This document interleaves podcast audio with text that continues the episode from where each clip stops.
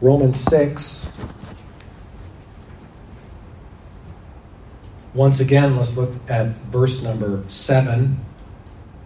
It says, For he that is dead is freed from sin. Now, if we be dead with Christ, we believe that we shall also live with him, knowing that Christ, being raised from the dead, dieth no more. Death hath no more dominion over him. For in that he died, he died unto sin once, but in that he liveth, he liveth unto God.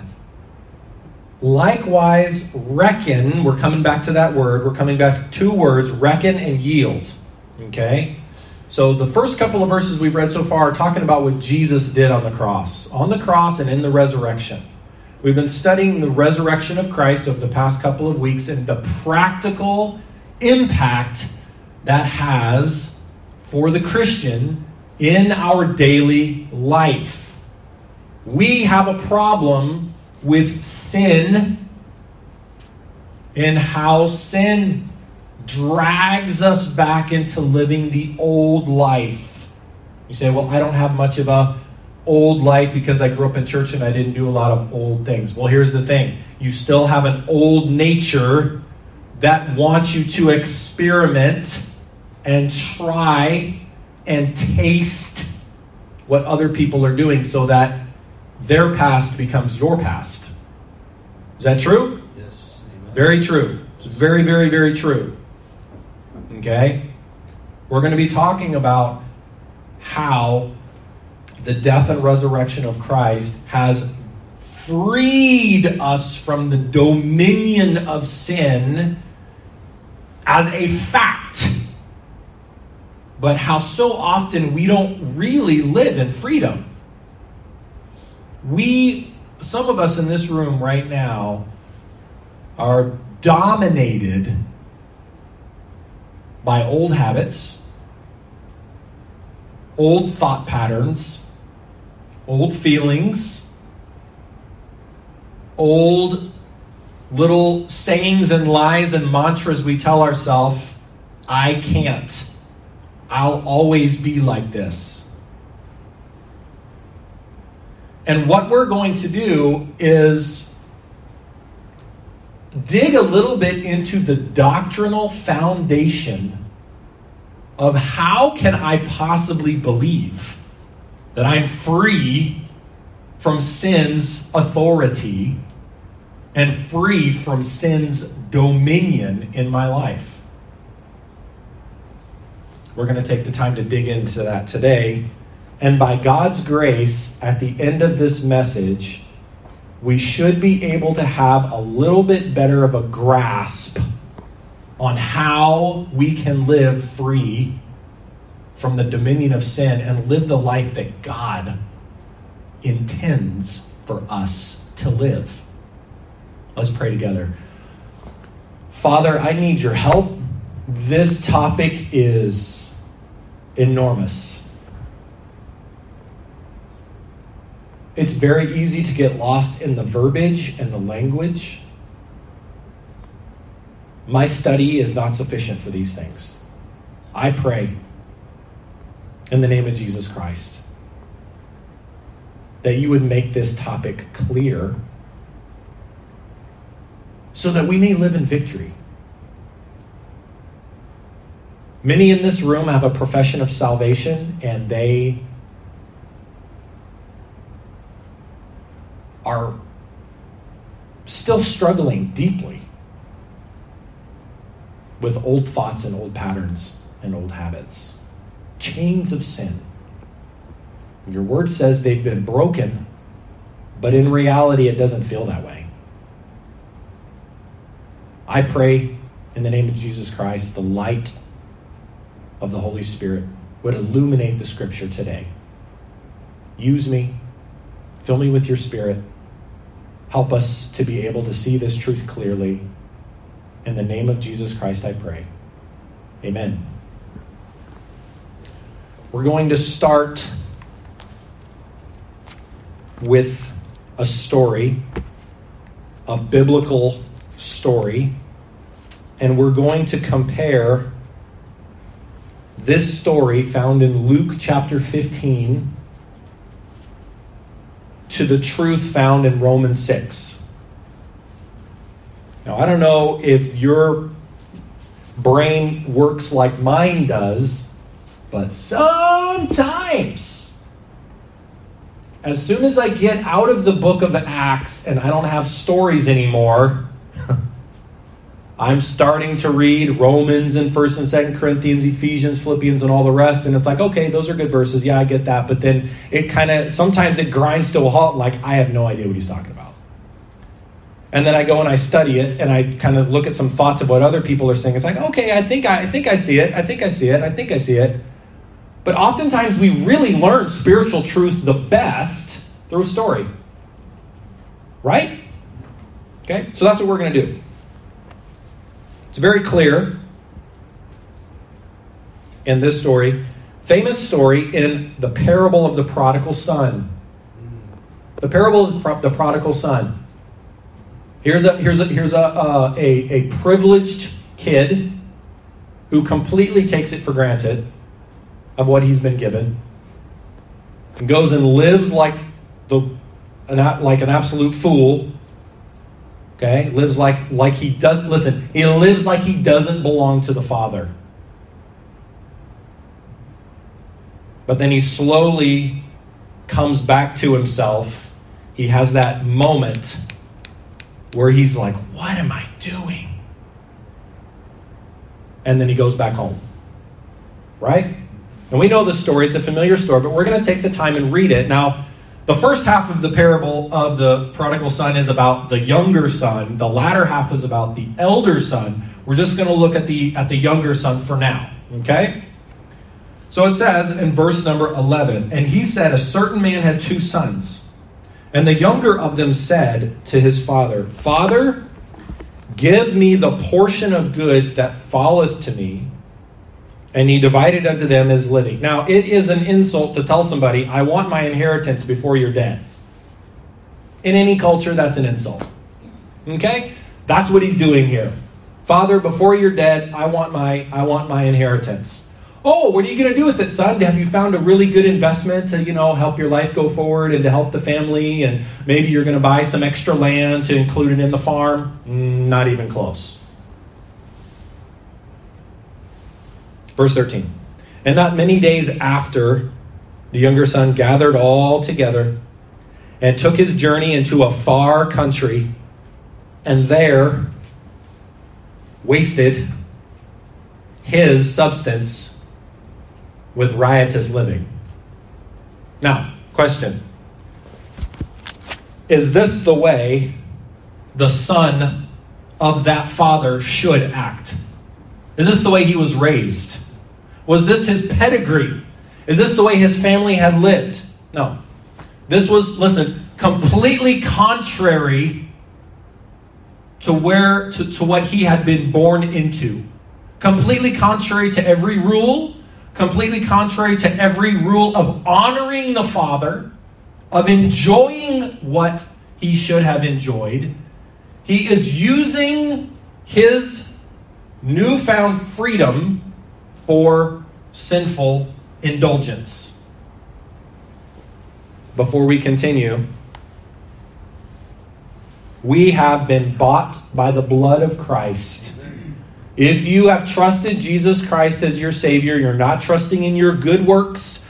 Well, I think I'm going to heaven because I think I'm a pretty good person. The Bible says there is none righteous. No, not one. There is none good. You'd even go so far as to say. Now, we may look at one another and think, that's a good person, I like them. But our version of goodness is not the same as God's version of goodness. That's why, that's why the Bible says there's none righteous, no, not one. We all fall short of the glory of God. But when we come to Jesus Christ and what he did for us on the cross, and we trust that he took our place, he took our judgment for our sin that it is His goodness that pays for our salvation and not our own. We completely forsake any idea that what we do is going to get us to heaven. It's not baptism, It's not confirmation. It's not, well, I was born into a Catholic family, or I was born into a Baptist family, or I was born into a Christian family, or I was born into a Hindu family, I was born into a good family. Some people even go so far as to list their ethnicity. Well, I'm this, and so because I'm this, I'm that religion, and because I'm that religion, I'm automatically going to heaven, which is what Nicodemus tried to have the conversation with Jesus about in John chapter 3. He thought he was going to heaven because he was a Jew and he was a Pharisee. He had worked very hard at his religion, but something was missing. And that's why he came to Jesus at night. And Jesus told him, You must be born again. You must be born again. You must be born into God's family spiritually. And that is done by faith. We must believe on the Lord Jesus Christ alone for our salvation. At that moment, when we place all of our faith and trust in the Lord Jesus Christ, at that moment, we are spiritually a new creature in Christ. We're now born into the family of God. We're no longer blind spiritually to the things of God but now we literally belong to him. We're born into his family. Just like this son was born into the family, and that was his father, and he lived there with the house. Do we understand? Okay? Now we can see this, this young man took everything that he'd been given and he went out and he just blew it. He just absolutely lived foolishly. Not just where he wasn't keeping tabs of his spending, but he was living in a sinful, and the Bible describes it as a riotous manner. Reckless, absolutely reckless. Reckless for what kind of uh, impact it would have on his father's reputation, reckless for what kind of, uh, where he would lead him in life, just absolutely reckless. The Bible says in Romans 6 and verse number 1 What shall we say then? Shall we continue in sin that grace may abound? God forbid. You guys kind of see the parallel here. Spiritually, we have been given freedom in Christ, we've been given salvation. Now, some people want to pick out a couple of verses out of the Bible and say, if you sin after you get saved, you actually have to get saved all over again. Well, that would require us getting born again, again. Christ died once, as it is appointed unto men once to die. After this, the judgment. So then Christ was once offered to bear the sins of many. In Hebrews chapter number 9. He died once, there's one judgment, and we have one lifetime. We must accept the Lord Jesus Christ as our Savior one time. But the fact of the matter is, is that we don't always live like we belong to Him. Now, it could be that, as I said before, we're talking about a younger, this, this younger son who was born into this father's household and he went out and lived completely different than what his father wanted him to do. But we also know that many of us were saved not from a young age. And so in this comparison, it kind of breaks down a little bit, but we still understand. It could be that our riotous living or bad habits or bad choices or sinful uh, choices were made before we ever came to Christ. And we begin to suffer for some of those consequences in that riotous living, so to speak. And our conscience was afflicted, and we begin to feel the chains of addiction and sin. Oftentimes, God's judgment on a sinner is actually just letting him alone with his sin and the consequences of it. Sin is corrosive and corruptive. When it gets into us and we choose that life and that lifestyle, we begin to think differently. We begin to act differently. We begin to make different choices. We did the sin over here. Notice in, in, in the story of Adam and Eve, yes, they ate the fruit and they shouldn't have, but they acted completely different towards God. It wasn't just that they ate the fruit, sin began to corrupt and corrode every good thing in their life, even their relationship with one another. They begin to fight and squabble and blame. Riotous living is not free. Shall we continue in sin that grace may abound? Meaning, I don't have to get saved again. No, you don't. But you don't want to live in sin as a Christian any more than this young man wanted to eventually continue to live in riotous living as a son of the father back at the house. We'll see that here in just a moment. Are we all, are we all together? Are we good? I confuse everybody? Okay. We're trying to go through this slowly, make sure that we don't get confused. Now, what happens when he lives with riotous living? By the way, if there's some kind of mechanism, some kind of thought you have in your in your mind when you're tempted with sin, listen. If something inside of you says, it doesn't matter anyway, just do it. That thought is not from God. That is a temptation from Satan, the enemy of your soul. Do not ever think that sin doesn't matter. It always matters. How can you say that? Because sin, our sin, put Christ on the cross. And so it always matters. Notice it says in verse 14, Luke 15, verse 14, and when he had spent all, when he had spent all, what happened? There arose a mighty famine in that land. Uh, in, in, in the Bible, something always happens in a famine. I wonder if there's someone in, sitting in here today, there's a famine. Dry, there's something inside that's missing. It's not like it used to be. That's what sin does to us. There rose a mighty famine in that land, and he began to be in want, began to be in need. And he went and joined himself to a citizen of that country, and he sent him into his fields to feed swine, pigs.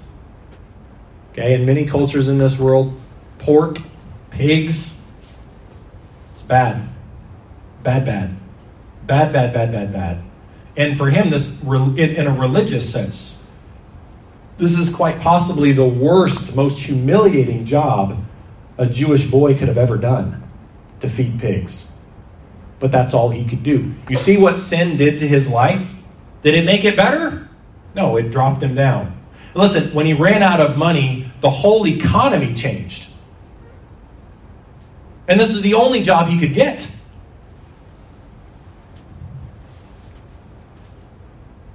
Verse 16, and he would fain have filled his belly with the husks that the swine did eat. Not something you find on most menus. Would you like a nice little uh, corn husk salad? It's organic, it's freshly dried. What does that do to you? Is there any nutritional content in husks from corn? I don't know. Pigs eat, they don't care what they eat. By the way, the people of this world, though I'm trying not to compare them to pigs, the people of this world, meaning unbelievers, they don't really care nor do they completely understand what they're really eating spiritually. They just get into it. And here he is, he's just, he's eating husks that the swine did eat, and no man gave unto him. Helpless, hopeless, empty, hungry, completely broke, no money at all. Hey, buddy, where'd all that inheritance go? Before we continue, can we see the gigantic contrast that Jesus is giving us here in the story? How many months before or years before was this young man sitting with his father at the father's table that had plenty he never thought about being hungry in his father's house. He never thought about feeding pigs in his father's house. He never thought about having to endure the humiliation of working this kind of job when he was at his father's house. He never thought about money when he's at his father's house. Never thought about any of this stuff. And guys, let me just say this Sometimes Christians live a life. Look at me. Sometimes Christians live a life that is so far away from what God intends for us to live. We hear about Christ dying for our sins, and we hear about the freedom that's in Christ, and we hear about liberty, and we sing victory in Jesus, and we don't have any victory. And we hear about the living water, but the inside of us feels empty. And we hear about Jesus being the bread of life, and yet somehow inside we feel like we're empty. And we go back to that time that we had trusted Christ as our Savior, and we think, did I get saved or did I not? And there's a still small voice inside that says yes, and you go back over the verses, or maybe you speak to the pastor or someone else and you say, Yes, I know I'm a Christian. Yes, I know I'm saved. Well, then why is there such a huge difference? between what the songs say and what Scripture said and what Jesus said that being a Christian should be like and the way I actually live. Why does it feel like there's so many Christians that are living spiritually in the pig pen? Where's where's the dissonance? Where is where is what is it true or is it not true? People fall out of church and fall out of faith. It doesn't mean that they're not saved. It means they they can't connect the dots between what they're experiencing on a day-to-day basis versus the promises of God's word. Oh, victory in Jesus, my Savior forever. Man, it sounds so exciting. Victory. We just had a series, eight weeks Victory over temptation. Boy, we love that word. Liberty, victory, freedom, woohoo! But how did it go last week? Uh, barely here, maybe. Or maybe it's something that happened a couple of weeks ago.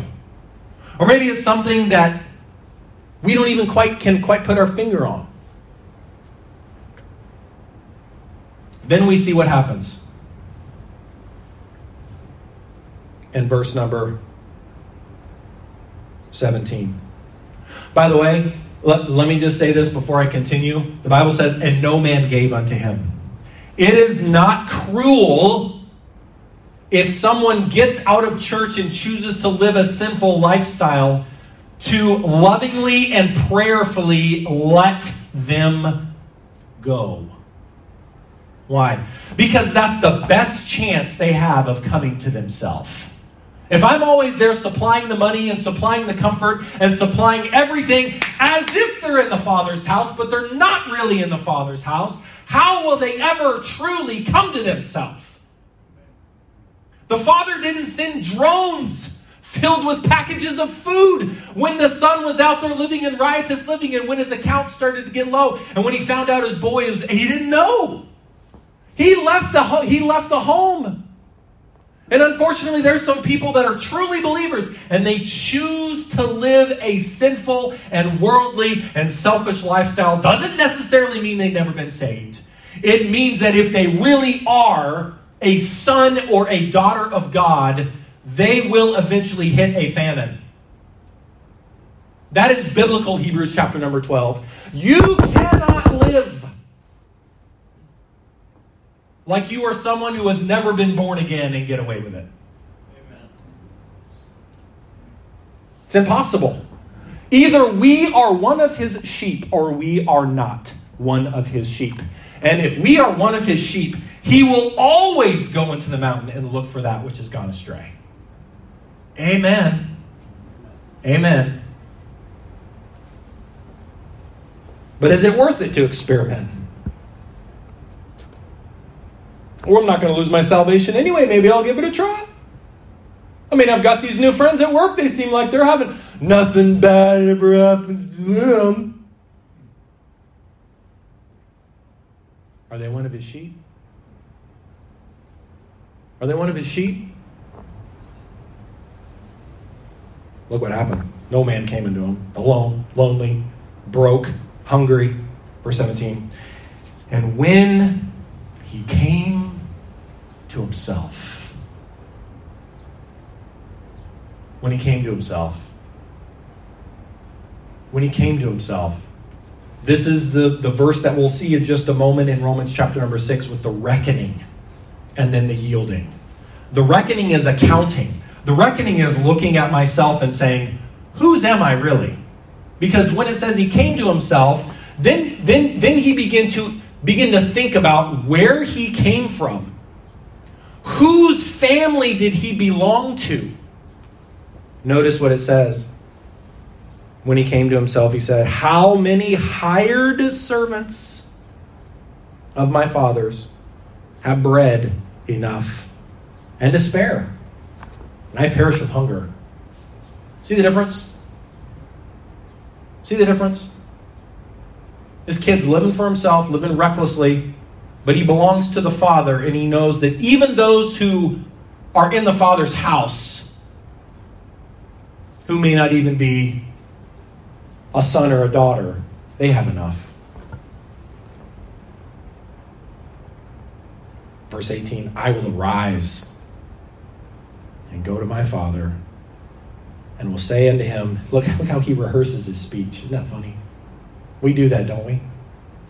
We rehearse our speech.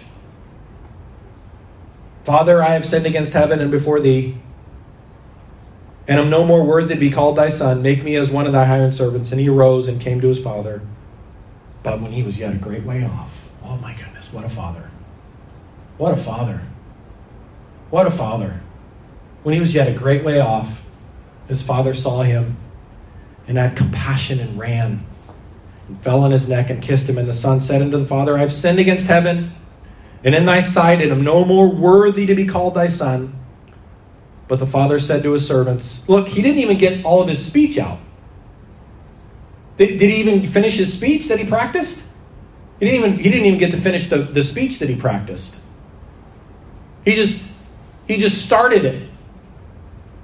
You see that? He started, and his father, his father sees the action of him returning. And his father hears just a little bit of the speech, and his father's like, uh-uh, no, come on, you're you're my son. Bring the robe, bring the, uh, the, the, the rings, bring the shoes, kill the fatted calf. The son that I thought was dead has. Re- Do you see the resurrected life in this story? The son that I thought was dead is now alive. He thought, he thought that his kid was dead. Jesus Christ died on the cross for us and has given us eternal life. The wages of sin is death. Living for sin is living a life of living death. And living for Christ is living the resurrected life. You see that? that? There it is right there, the resurrected life. Now, keeping this in mind, go back to Romans chapter number 6. We've got about 10 minutes left. We, we can do it. Can we do it? We can do it.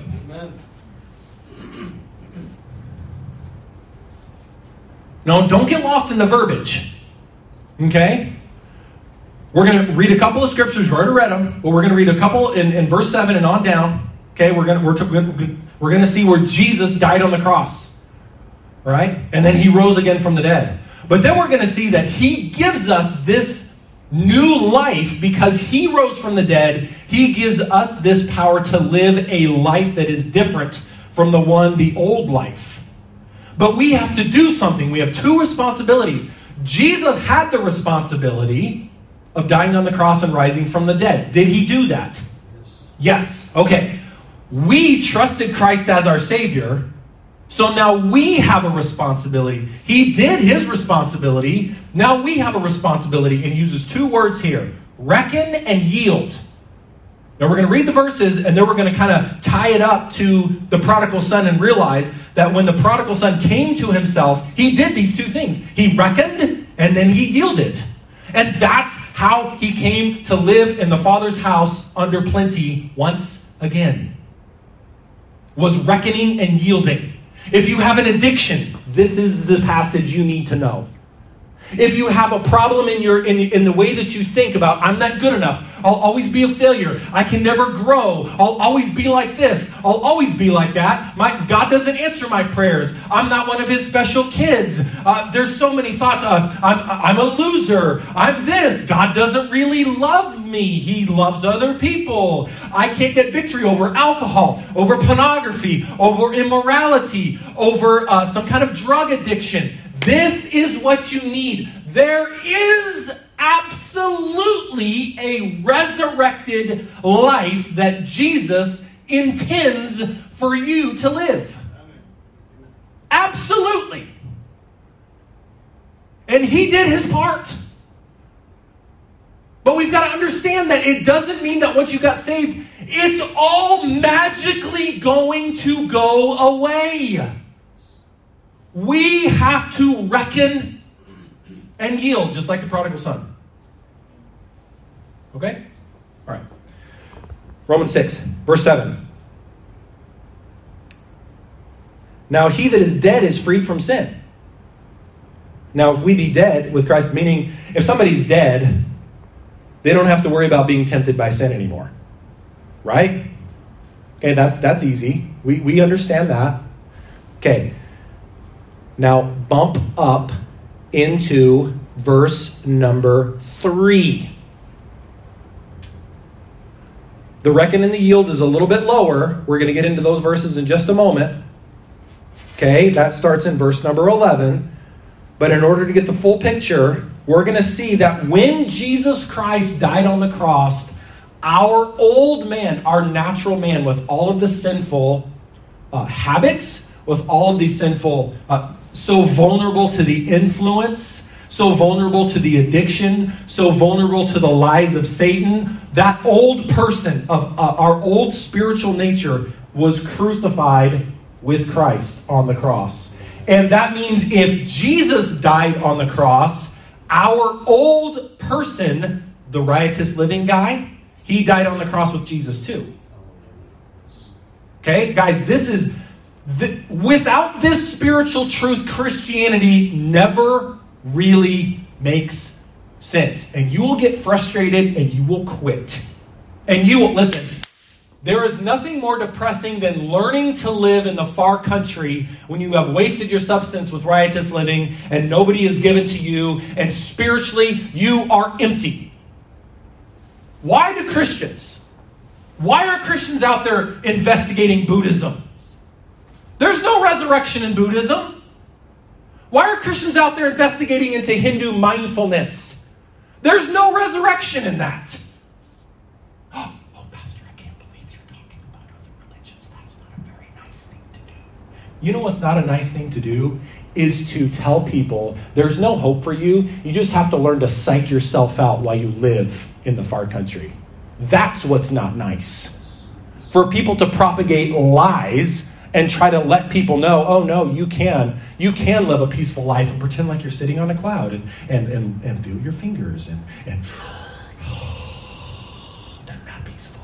Not really, because I still have an addiction.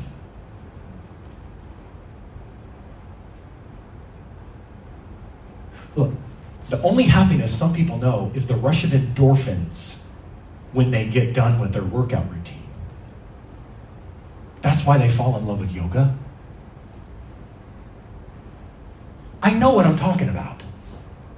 I lived in Nepal. You see it all the time. People are there looking for something. What are they really looking for? They're looking for the resurrected life that only comes through Jesus Christ.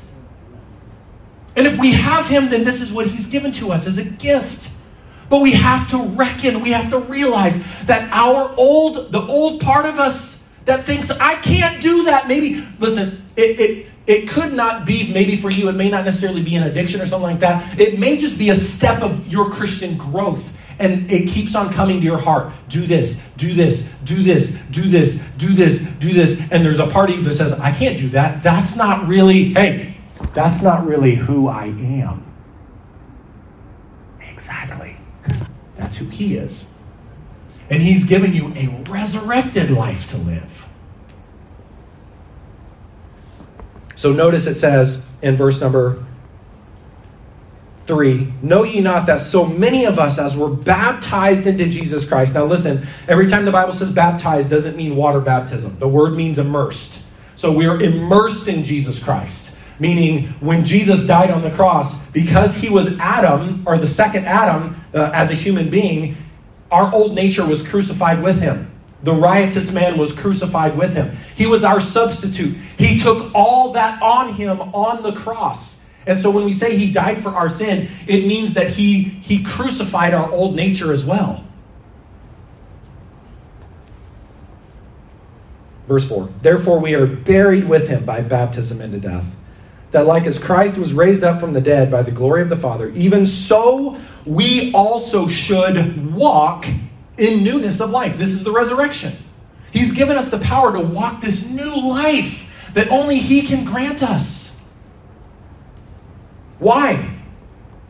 Because spiritually and theologically, our old man was crucified with him. The part of you that, that, that, that, that feels like you're helpless to addiction, the part of you that feels like you're helpless to whatever uh, suggestions that come into your mind, and so on and so forth. We're helpless. Well, all that helplessness was crucified with him.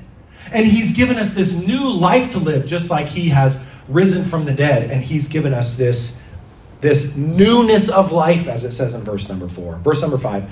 For if we have been planted together in the likeness of his death, we shall be also in the likeness of his resurrection. Knowing this, verse 6, that our old man is crucified with him, that the body of sin might be destroyed, that henceforth we should not serve sin, serve self, serve the addiction, serve the suggestion. Right? That's what it's saying. Hey, I don't have to learn to live comfortable as possible in the far country. I don't have to live like that. I can live victorious. I can live with purpose. I can live victorious in Jesus Christ. How? We have to realize that our old man has been crucified with him. say, well, that's a, that's a lot. That's a lot. That's a lot. I don't get that. We have to believe that. We have to believe that. It says, verse number 8 Now, if we be dead with Christ, we believe that we shall also live with him.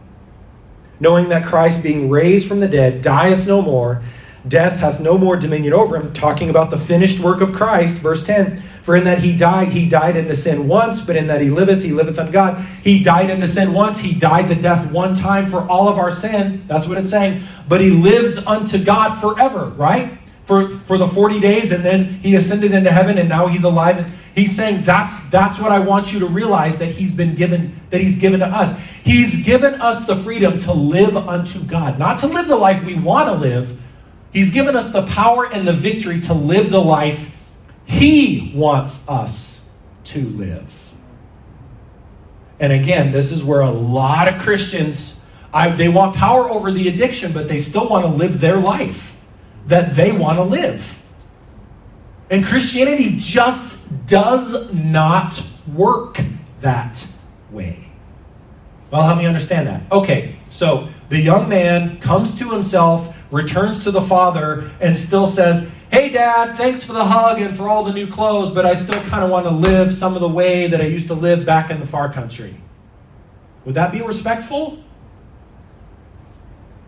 What would that not be? Ye, ye, ye. Where's my grammar? That would not be yielding. So the reckoning is the accounting and saying, hey, I'm accounting to me that I, my old me, the old Corey, not the Pastor Corey, which is not, that's just a position. That's not me, right? The old me, the sin nature me, was crucified with Christ. That's reckoning. That's saying, looking at Christ and saying, the part of me that's struggling with sin was crucified with Christ. That's coming to myself, right? And realizing this is who I am, and then realizing, okay, God, Christ has given me this new life to live.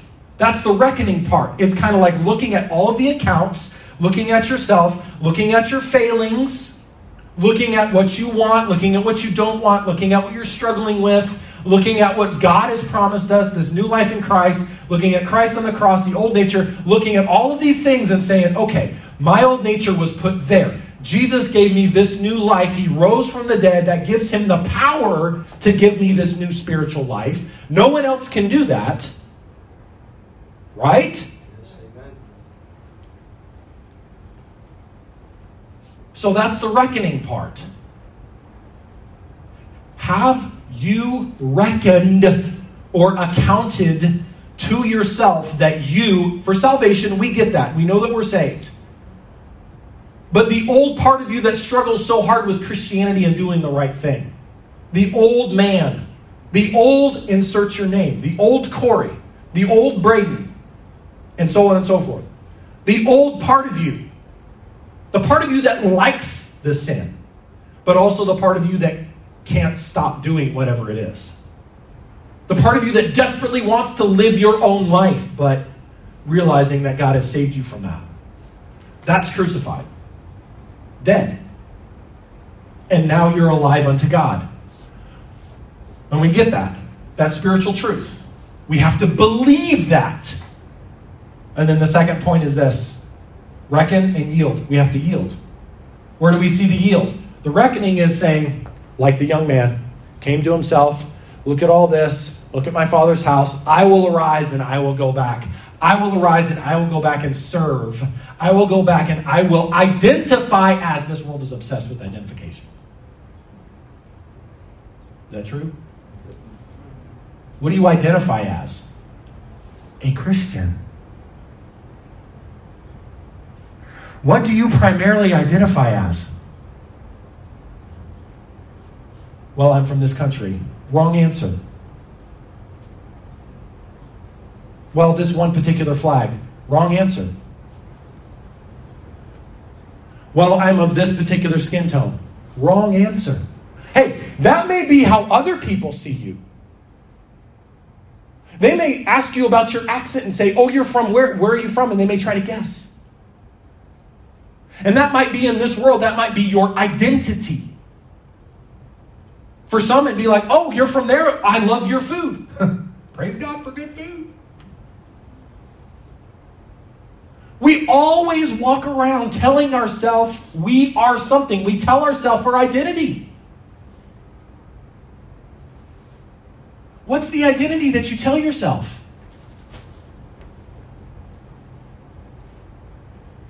That's the reckoning.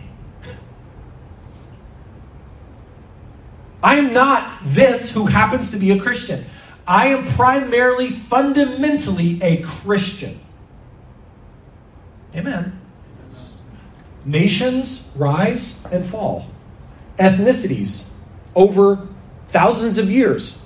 You can't tell me that many thousands of years ago, all the ethnicities back then were exactly as they were are right now. Most of them were not. They were slightly different. But one thing will never change, my friends our identity in Jesus Christ. You will carry that into your grave and into heaven. We've got to learn to identify ourselves that way. And this young man, this young man did not go back to the Father until he first fundamentally changed his identity to say, I will arise and go back home because that's who I really am. Why do we struggle with addiction? Because we think that's who we really are. I really am someone who struggles with whatever your addiction may be. That's who I am. That's a lie from hell, my friend. That, that person that you're identifying as, that guy's dead. That girl is dead. Well, I'm just a loser. Losers were crucified with Christ. Nevertheless, I live. Yet not I, but Christ liveth in me. Jesus wasn't a loser, was he? That's not what he's given us, and we could go on and we could go through every single thing. We've got to reckon, and the last thing is yield. Yield means cooperate. Why can't I get victory over this? Have you gotten to the place yet where you're humble enough to just cooperate with God? Why would I cooperate? Because that's who I am. That's my true identity. And that's how you find victory in Christ. And that's how you find the new life. Man, this stuff is so good. What a meal. What a meal. What, what are we struggling with? What are we struggling with today? Doubt? Fear? Everybody, bow your heads, please. Close your eyes.